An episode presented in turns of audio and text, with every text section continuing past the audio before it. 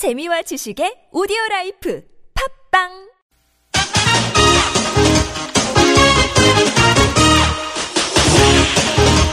열린 아침 김만흠입니다. 3부 시작합니다. 열린 인터뷰 두 번째 시간인데요. 서울시가 정부와 갈등을 빚고 있는 청년 활동 지원 사업, 이른바 청년수당의 지급을 시작했습니다. 6천 명이 넘는 지원자 가운데 최종 대상자 3천 명을 선정했고요. 약정서에 서명한 2,831명에게 활동 지원급 50만 원을 지급한 건데요. 이에 대해서 보건복지부는 시정명령과 직권 취소 처분을 내리겠다고 방침을 밝히고 있습니다. 정부가 서울시 청년수당 사업을 막는 이유가 뭔지 또 사업이 제대로 진행될 수 있을지 오늘 이 시간에 양측 입장 자료로 들어볼 텐데요. 방송 들으면서 궁금한 점이나 의견 있으신 분들은 50원 유료 문자 샵 0951로 참여해 주시기 바랍니다.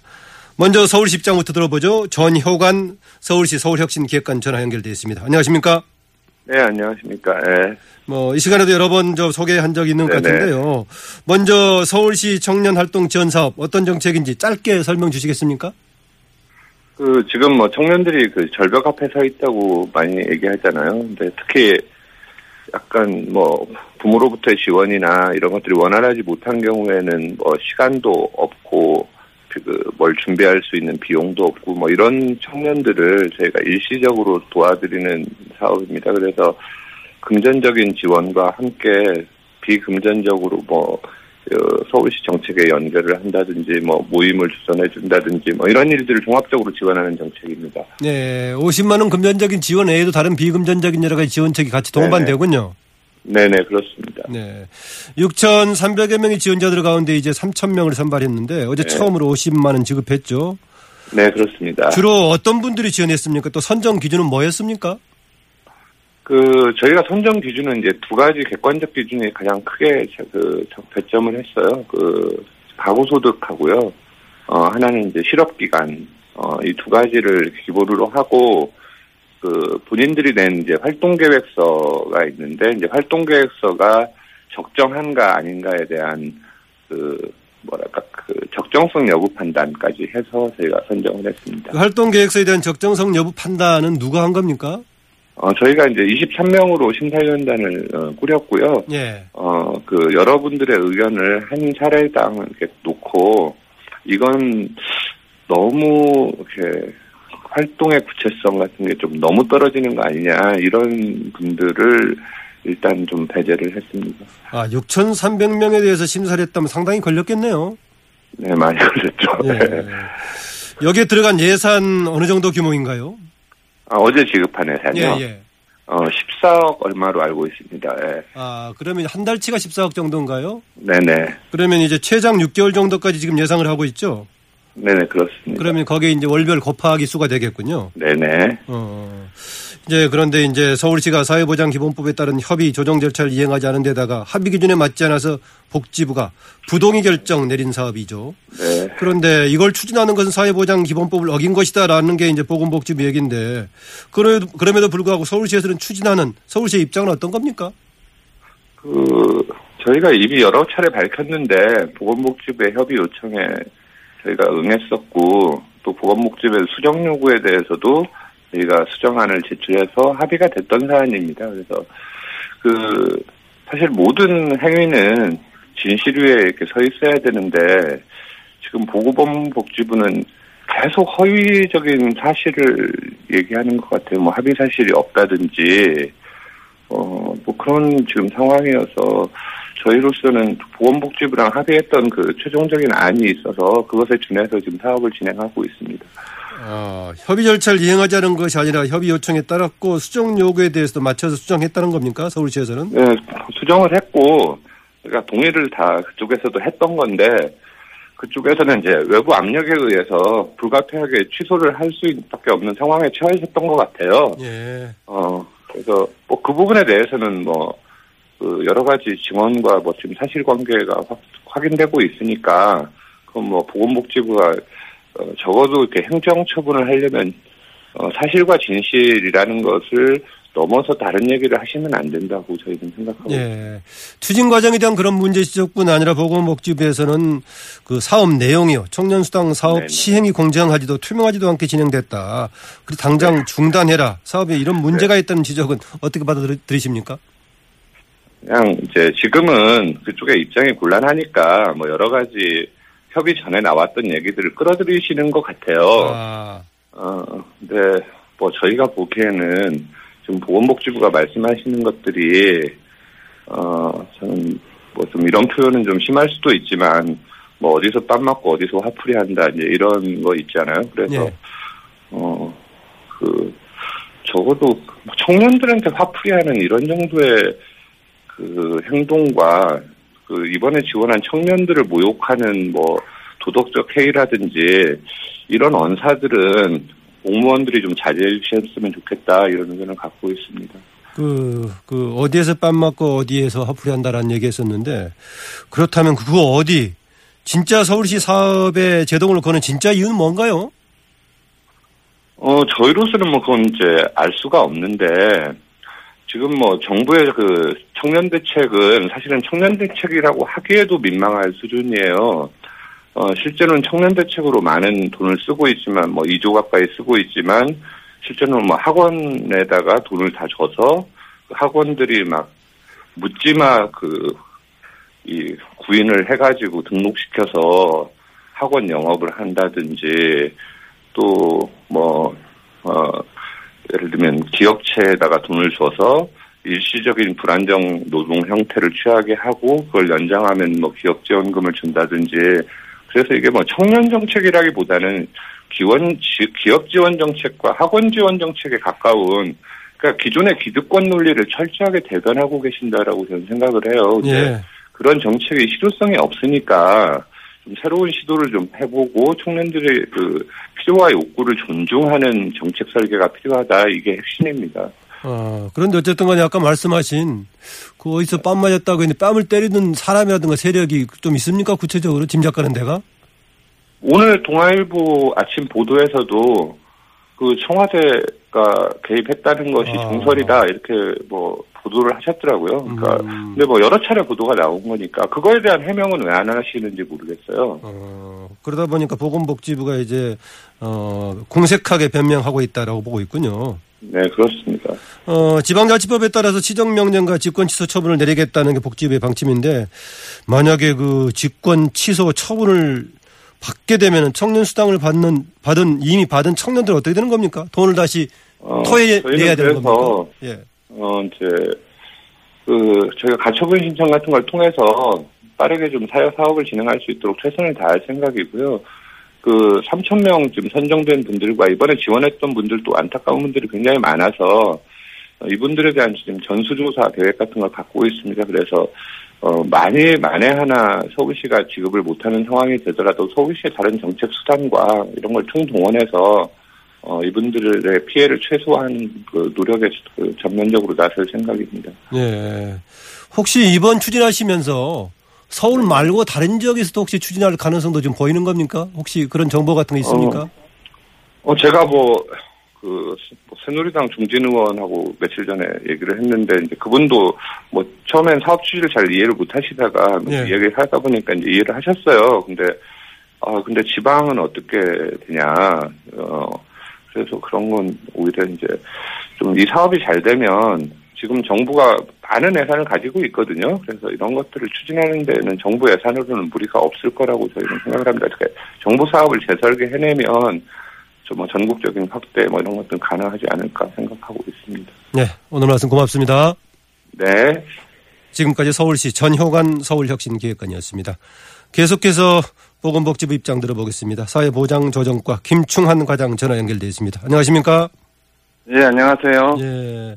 서울시가 이제 어제부터 청년수당 지원 제- 대상자들에게 50만 원을 지급했는데 서울시 이번 집행에 대해서 중단하라는 게 지금 보건복지부의 입장이죠? 예, 그렇습니다. 예. 왜 그런가요? 이 사업 자체가 내용이나 절차적으로 문제가 크거든요. 예. 그래서 저희가 이 사업 추진이 부적절하다 어, 수차례 밝혔는데도 이렇게 어, 강행을 했고요. 그래서 지금이라도 중단할 것을 계속 요구하고 있는 겁니다.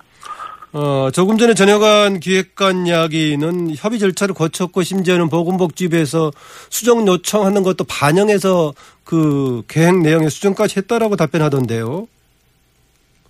예. 그, 그러니 예. 그래서 보건복지부가 협의 절차를 안, 거쳤, 안 거쳤다는 주장은 사실과 다르다 이런 얘기 하던데요. 어떻습니까? 그 협의라는 것은 이게 합의나 동의를 전제로 하는 겁니다. 예. 그래서 저희가 그 서울시 이 사업의 문제점을 좀 제거하기 위해서 그동안 좀 꾸준히 협의를 해왔었고요. 근데 아직도 그 문제점이 좀 남아 있어서 그 협의가 끝나지 않은 상태였어요. 예. 그런데 이거를 저 뭐 얘기가 다 된 것처럼 서울시가 좀 곡해하고 있는 부분입니다. 예. 뭐 친구랑 뭐 둘이 밥 먹을 때도 식당과 장소를 그뭐 그런 거 다 협의해서 이견 일치를 봐야 되는 거 아닙니까? 음. 네, 그- 합의가 안 된 사업입니다. 아까 마 지금 이제 그 김충환 과장께서는 협의는 서로 이제 동의까지 이끌어내야 된다라고 말씀하셨는데 서울시에서는 협의라는 것이 여러 사람이 모여 서로 의논하는 것이지 합의나 승인이 아니다 이렇게 주장하던데요. 그 합의나 동의로 저희는 보고 있고요. 그 뜻을 예. 그게 아니면 모여서 얘기하고 말 거면 그 일반적인 통보에 불과하죠. 그런 음. 제도는 뭐 의미가 없는 거고요. 아, 그럼 이 나중에 이제 만약에 이 법적인 판단에 이제 의뢰를 하게 되면은 여기에 대한 해석의 차이도 한번 따져보게 되겠군요. 네, 정부 해석은 합의나 동의로 보고 있습니다. 아, 정부 해석은 합의나 동의로 보고 있다. 합의나 동의하지 않는 것을 하는 건 절차상의 문제가 있다라고 보건복지는 예, 예. 판단하군요. 예. 어, 정부와의 협의 과정은 어쨌든 간에 존중돼야 되지만 그래도 지방정부 사업을 시행 방식 하나하나까지 정부가 통제하는 것은 헌법에 보장된 지방자치권 이거 심각하게 훼손하는 것이다. 라고 또 서울시에서는 얘기하던데 여기에 대한 반론 어떻게 하십니 어떻게 반론하시겠습니까? 아, 저희가 뭐 지방자치는 존중을 하고요. 다만 이제 국가 운영의 원칙이라든가 뭐 형평성 이런 게 있지 않습니까? 그리고 지방 자치란 것도 결국 뭐 법률을 정하는 범위 내에서 하는 건데요. 그 이 사업이 좀 이렇게 현금을 이제 지급하는 그런 사업이라서 국민의 세금을 좀 기념하고 시급한데 또 잘 써야 된다. 저희는 그런 원칙에 입각해서 이 사업을 좀 검토를 해왔던 거고요. 예. 지방자치를 훼손하고 그런 건 아닙니다. 예, 그 절차상의 문제 말고도 보건복지부에서는 그 이 사업 자체의 내용을 가지고 반대하던데 그 반대하는 근거가 뭡니까? 이 저 청년들 같은 경우에는 그래도 근로 능력이 있다고 보거든요. 예. 그래서 이분들한테는 그래도 뭐 구직 활동이나 뭐 취업 역량을 좀 키울 수 있는 그런 게 이제 원칙이고요. 그리고 이게 뭐 서울시가 돈이 있다고 이렇게 협의가 안 된 사업을 이렇게 양산을 하면 타 지자체는 뭐 이런 걸 제대로 몰라서 안 하겠습니까? 그런데 지역적 불평등 문제도 있고요. 네. 우리나라 대다수 청년들에게 오히려 꿈과 의욕, 우욕을 좌절시킬 뿐이다. 그렇게 보고 있습니다. 예. 그 그런데 이제 중앙 정부에서 하는 청년 실업 대책이 미흡하니까 이것을 어 지방자치단체가 보완 차원에서 나서는 것 이걸 좀 막는 것은 그렇지 않느냐라는 이제 반론이던데 지금 중앙 정부에서 청년 대책 하고 있는 거 아니겠습니까? 예, 고용노동부 중심으로 예. 예, 예, 적극적으로 하고 있고요. 네, 그런 중앙 사업들에 대해서 지자체가 같이 협업해서 더 확대해 나가는 게 맞는 어, 순서다 그렇게 보고 있습니다. 어. 그 이제 하여튼 뭐 어쨌든 간에 그 중앙정부의 청년 관련 프로그램에 총 2조 1천억이 투입되지만 실질적으로 청년들에게는 90원 정도만 들어갈 뿐이다라는 게 서울시 얘기거든요. 아, 그거는 뭐 계산을 뭐 서울시에서 어떻게 했는지 모르겠는데요. 그 다 이제 청년들을 위해서 투입되는 재원이죠. 그 뭐 그렇게 따질 문제는 아닌 것 같습니다. 예. 그 복지부가 시정명령과 직권 취소 처분 내리게 되면은 그 이미 서울시가 청년들에게 지급한 그 돈은 어떻게 되는 겁니까? 이미 받은 이게 저희가 오늘 오전까지 그 서울시가 중단한 저희가 이제 취소를 하게 되는데요. 예. 그러면 이게 어제 지급한 것이 다 무효인 행위가 되, 됩니다. 그래서 서울시가 그 받은 돈을 환수해야 되는 게 원칙입니다. 저희는 그 부분 말씀드리는 거고요. 예. 이게 이거 취소가 되면 서울시가 그런 조치를 해야 되는 겁니다. 아, 그러면은 이미 어제 지급 받아가지고 이제 활동을 청년들은 하게 될 건데 그럼 이미 써버린 돈은 어떻게 하죠? 그 어, 서울시가 책임을 져야 되나요?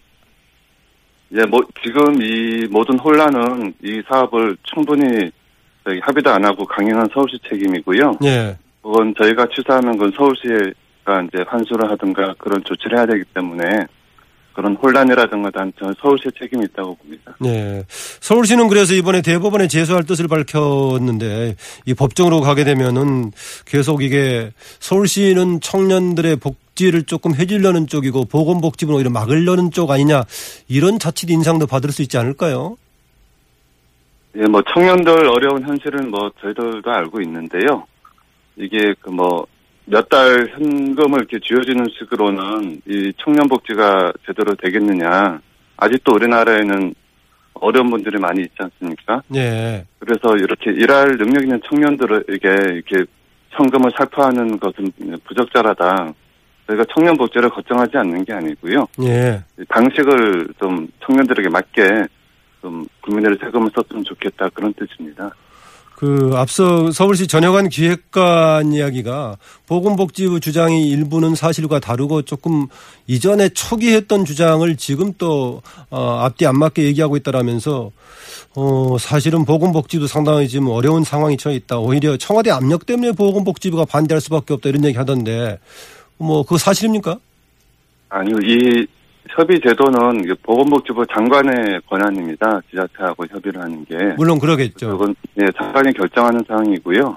뭐 그런 뭐 외압 이런 건 사실은 아닙니다. 어, 보니까 오늘 아침에 어느 종합 일간지에도 보도가 됐던데, 그러면 그 보도 잘못된 건가요? 그 뭐 기사가 어떻게 나는지 그 경위나 그런 건 뭐 제가 아직 뭐 알 수가 없습니다. 보지도 않았고요. 예. 어쨌든 간에 뭐 이 문제는 당분간 논란이 좀 계속될 것 같으니까요. 다른 기회가 되면은, 어, 추가적인 그 논의라든가 아니면 반론의 기회를 또 드리도록 하겠습니다. 오늘 말씀 고맙습니다. 예, 예, 감사합니다. 네, 지금까지 보건복지부 사회보장조정과 김충한 과장이었습니다.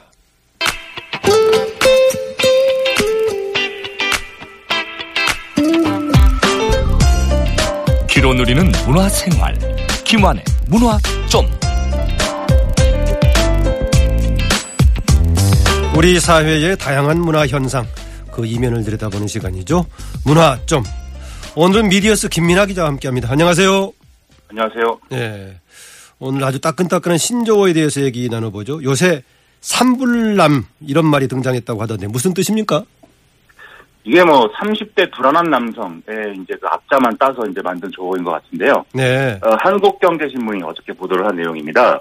그래서 예를 들면은 뭐 이태백이란 말도 있고 사오정이란 말도 있지 않습니까? 예, 20대 이태백이라면은 40대. 네. 예, 20대 태반이 백수다 뭐 이런 거고 사오정은 45세가 넘으면은 정례고 대상이다 뭐 이런 얘기인데 예. 이거 같은 맥락에서 이제 30대를 표현하는 말로 이제 만든 걸로 그렇게 이제 해석이 됩니다. 그 우리가 불안 얘기하면은 뭐 거의 모든 세대가 불안한 것 같은데 특별하게 30대가 불안하다라는 건 특별한 의미가 있나요?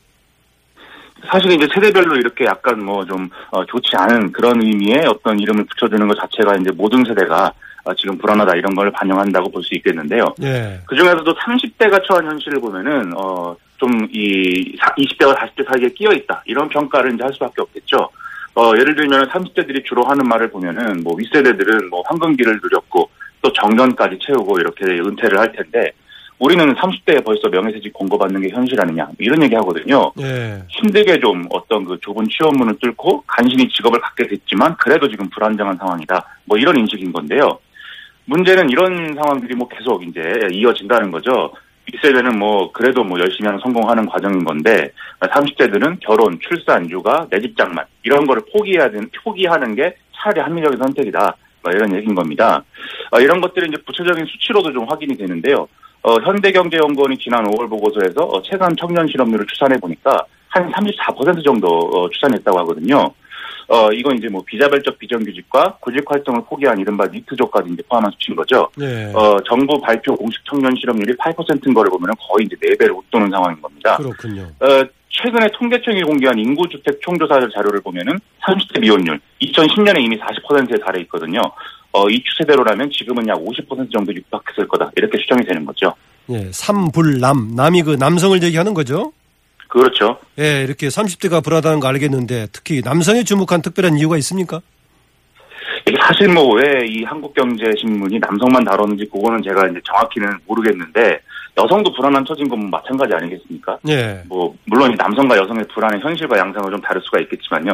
어쨌든 이 한국경제가 쓴 기사를 보면은요. 어, 최근에 이건희 회장 동영상 문제랄지 또는 뭐 우병우 민정수석 문제, 사드 논란 이런 좀 뜨거웠던 이슈들에 대해서 어, 30대 남성들이 인터넷에서 가장 많은 이제 댓글을 통한 의견을 어, 나누고 있다. 뭐 여기서 착안을 한 것 같습니다. 어, 포털 사이트 네이버를 통해서 올해 4월부터 기사에 댓글을 단 사람들을 분석해 보면 성별로 보면 남성이 제일 많았고 또 연령대를 음. 봐도 30대가 제일 많이 댓글을 썼다는 거죠. 그렇군요. 이게 어떤 둘만의 표출이 아니겠냐 이렇게 해석을 하고 있는 겁니다. 앞에서 이제 인용해드린 통계 수치도 남성의 체감 실업률이 어, 그리고 또 미혼 이 미혼율이 여성보다 높게 나왔다는 게 아, 이게 한국경제신문의 분석입니다. 예, 그런가 하면 요즘 그 30대 남성들이 동호회 활동을 많이 한다는 분석도 나오고 있는데 이건 어떤 이유 때문일까요? 이게 이런 미래가 불안한 상태에서 좀 불안감을 떨치기 위한 거 아니냐 이제 이렇게 해석을 하는 건데요. 어, 예를 들자면은 어, 결혼을 위한 연애보다 차라리 좀 다른 데서 즐거움을 찾자 뭐 이게 생산적이다 이렇게 보는 거죠. 어, 그래서인지 뭐 30대 남성들이 어, 자동차, 영화, 스포츠, 또 반려동물, 뭐 봉사활동, 요리, 게임 이런 걸 주제로 한 동호회 활동을 활발하게 하고 있는 추세라고들 하는데요. 어, 이를 위한 전용 소모임, 이 소모임 전용 앱도 있는데 사용자 통계를 보면 역시 연령대별로 30대, 성별로 남성이 이걸 가장 많이 이용한다. 아, 이렇게 좀 나와 있는 것 같습니다. 예, 이렇게 30대 남성들이 취미생활이라든가 동호회 활동 이렇게 많이 하게 되면은 이것을 겨냥한 또 이것을 포착한 새로운 시장도 나올 것 같은데요. 그렇죠. 어, 아무래도 자기만족적인 성향을 만들어내는 이 어떤 특수한 시장이 있을 수밖에 없는데 예, 미국이나 일본에서도 발견되는 공통된 현상, 현상이라고 합니다. 아, 실제로 이제 기업들 입장에서도 30대 남성들의 에, 이런 특징을 겨냥한 제품들을 많이 만들고 있다고 하고요. 우리나라의 상황을 보면 대표적으로 최근에 인기를 얻고 있는 건 자전거를 좀 예를 들 수가 있겠습니다. 예. 어, 과거에는 좀 어, 간단한 이동수단 정도로 지금 많이 생각을 했는데 지금 최근에는 좀 고가의 자전거를 내가 한번 즐기는 어떤 그런 정도로 타는 경우가 많아졌죠. 예. 어, 이걸 타고 뭐 주말에 뭐 라이딩을 한다. 그래서 장거리를 이제, 어, 그렇게 뛰는 경우도 많고, 이거, 과- 이거 관련해서 이제 관련 용품들의 시장도 좀 커지고 있는데, 예를 들면 헬멧이라든지, 사이클복이라든지, 뭐 그런 것들의 어떤 시장도 계속 커지고 있다고 합니다.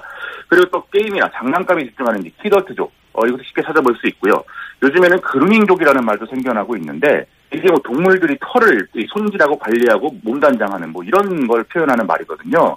요즘에는 남성이 스스로 이제 몸단장을 하기 때문에 뭐 이런 얘기 나오는 거죠. 예. 어, 한국 남성 화장품 시장 규모가 지금 세계적인 수준에 근접했다. 이런 얘기도 나오고, 남성의 헤어스타일만, 어, 전용, 전용으로 제공하는 미용실이 이제 고급 백화점 내에 등장하기도 했다고 합니다. 예. 아예 그루밍족을 위한 물품을 한 번에 구매할 수 있는 매장이 이제 설치되기도 했다고 하는데, 어, 또 외제차가 많아지고 있는 추세. 이것도 역시 산불남, 어, 이 현상과 관련이 있는 거 아니냐. 이렇게 해석을 하기도 합니다. 예. 어, 예를 들면은 뭐 벤츠, BMW 이런 고가 외제차들의 주요 수요층은 뭐 주로 다 30대 남성이라는 거고 미래를 준비하기보다는 어차피 불안하니까 즐길 수 있을 때 즐기자라는 심리로 여기에 이제 그걸 좀 많이 투자를 한다는 거죠. 예. 어, 이게 개성을 표출한다 이런 점에서 어, 다시 개인주의 성향으로 해석하는 뭐 그런 시각도 있는 모양입니다. 예. 김 기자 소리가 잘 전달이 되긴 하는데 소리가 약간 왔다 갔다 하니까요. 전화기 좀 약간만 신경 써주면 더 좋겠습니다. 예. 예, 알겠습니다. 예. 어, 아무래도 이 결혼이라든가 내 집 마련 이런 것 대신 이제 동호회 활동 이런 소비 활동을 선택한다면은 1인 가구를 겨냥한 시장도 커졌을 것 같은데요. 시장 상황은 어떻습니까? 어, 예를 들면은 뭐내집 마련을 하지 않다 보니까 아, 이제 좀 편한 원룸 같은데 이제 많이들 생활을 하게 되겠죠. 예. 어, 원룸은, 어, 아시다시피 이제 공간이 좁기 때문에 여기에 들어가는 소형 가전, 이런 것들이 이제 각광을 받고 있다는 겁니다. 어, 통계청 조사에 따르면 1인 가구 비중 1990년에 9%였는데 2010년에 23.9%까지 급증했다고 하거든요.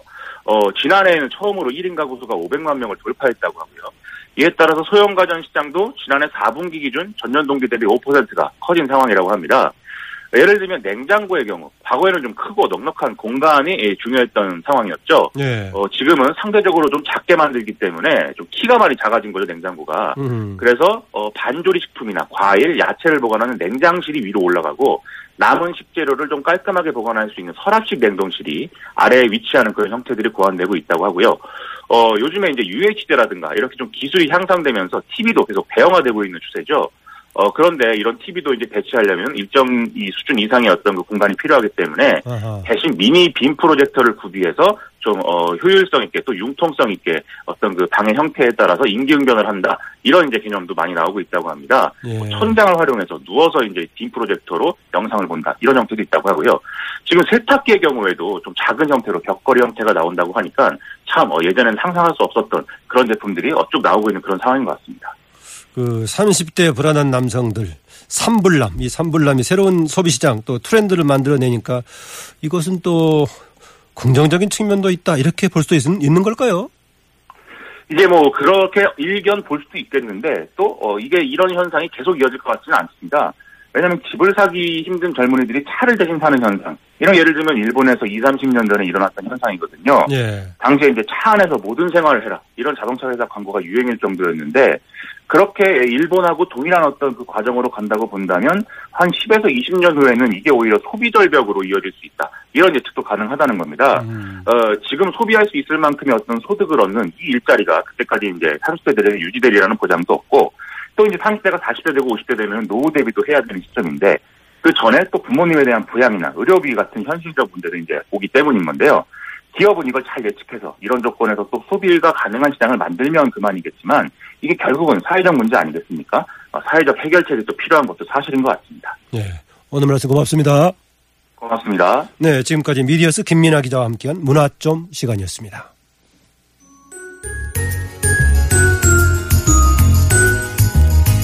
시사에서 지식을 얻다.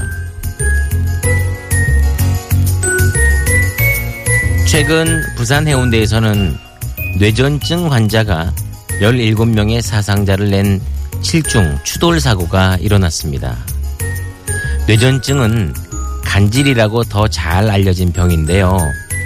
어감이 좋지 않고 편견이 심해 법제처가 장애인 단체와 상의해 용어를 바꾼 것이 바로 뇌전증입니다. 사실 간질이 편견이 심하게 된 것은 그 어원 때문인데요. 악령의 영혼이 사로잡히다라는 그리스 말에서 간질이란 말이 나왔다고 합니다. 의학 기술이 부족했던 시절 원인 불명의 발작 증세를 일으키는 사람을 보면 악령에 사로잡힌 것처럼 보이기도 했겠지만요. MRI 같은 기술이 발전한 지금은 뇌전증에 대한 원인이 밝혀지고 있어 더 이상 악령과는 상관없는 병이 되었습니다. 뇌전증 현상은 한쪽 손을 까딱까딱 하는 부분 발작부터 눈동자와 고개가 돌아가는 전신 발작까지 그 종류는 다양한데요. 약물 치료와 수술 치료를 받으면 증상을 많이 완화시킬 수 있다고 합니다. 이번 사고를 낸 뇌전증 환자는 당일 약을 복용하지 않았다고 합니다. 만약이란 말은 늘 힘이 없지만요. 그래도 만약 그날 약을 먹었더라면 하는 아쉬움이 남습니다.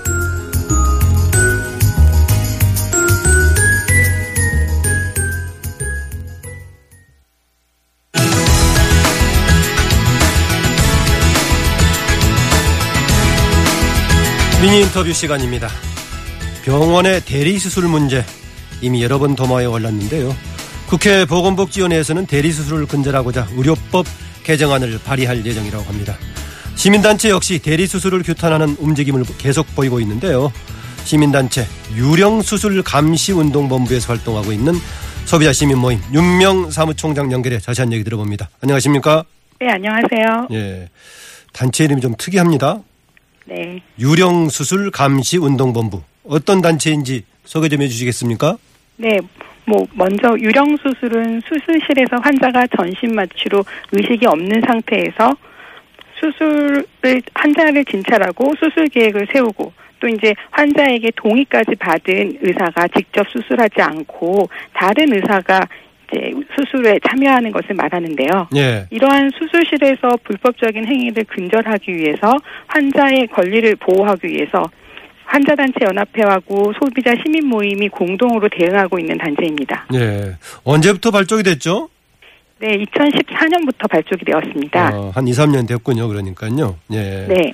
뭐 이렇게 시민단체까지 발족하게 됐다면은 대리수술의 피해가 이제 상상 이상으로 심각한 것 같은데 보고된 사례가 얼마나 됩니까?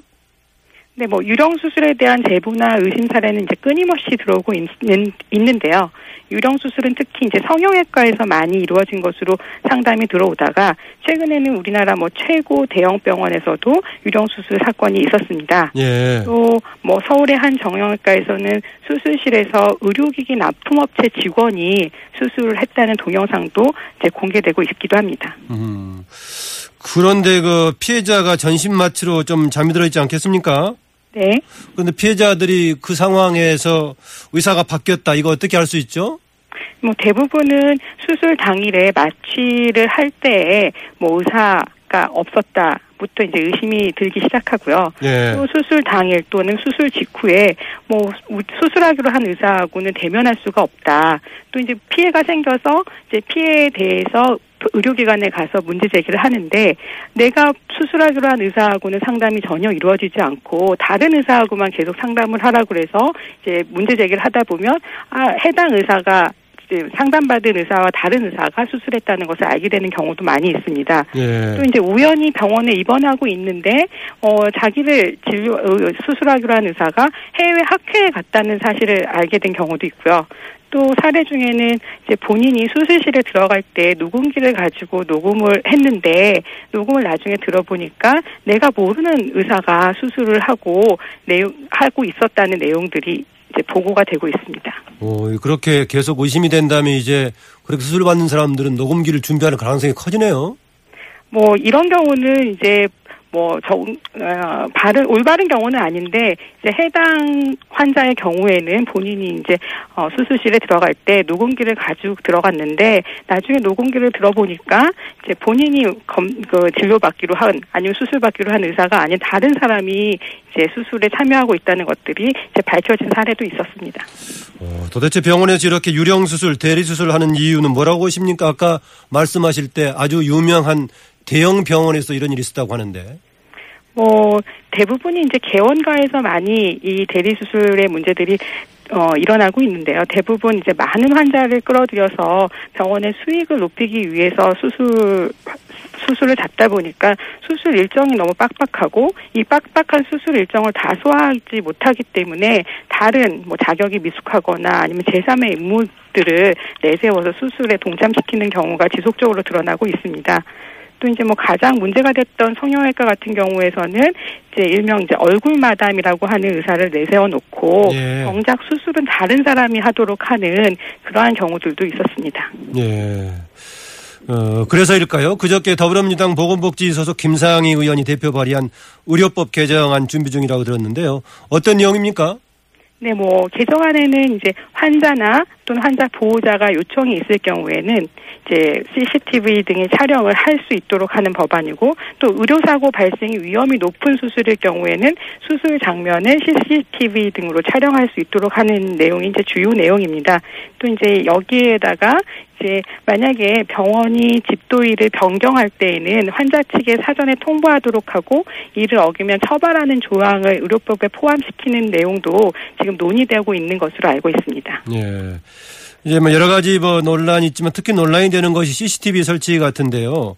네. 의료계에서는 반대를 대체로 하고 있죠. 환자들의 인권 문제 또 의사가 감시 대상이 되는 것에 대해서 이제 방어 그렇기 때문에 방어적인 진료를 할 가능성이 있다 이런 이유인데 그런 그 의료계 입장에 대해서 동의하십니까? 뭐 일부 일어날 수 있는 가능성은 있지만 그러나 이제 현재 상황에서는 수술실에서 일어나는 사실에 대해서는 이제 의료진 또 아니면 해당 의료기관 이외에는 아무도 알 수 없는 상황입니다. 또 이제 소비자가 환자가 피해를 발생했을 때 어떻게 수술이 이루어졌는지 아니면은 정말로 수술이 제대로 이루어졌는지에 대해서는 확인할 수 있는 방법이 없기 때문에 어 특히 이제 의료 사고가 높은 수술 또는 환자가 원하는 경우에 대해서는 CCTV 촬영은 필요하다고 생각하고 있습니다. 예. 아까 대형 병원에서까지 이런 그 유령 수술 대리 수술이 있었다고 얘기하셨는데 네. 언론에 그동안에 보도 된 어 이런 유령 수술 대리 수술했던 병원들 어떤 병원들이 있었나요? 어 지금 뭐 유명한 성형외과를 포함해서 이제 뭐 우리나라 대형 병원이라는 서울 삼성병원에서도 이러한 대리 수술이 문제가 되고 있었던 것으로 알고 있습니다. 예. 어, 그래도 뭐 이렇게 현실적으로 환자들 입장에서는 이런 사실을 사실상 밝혀내기가 쉽지 않을 것 같은데요.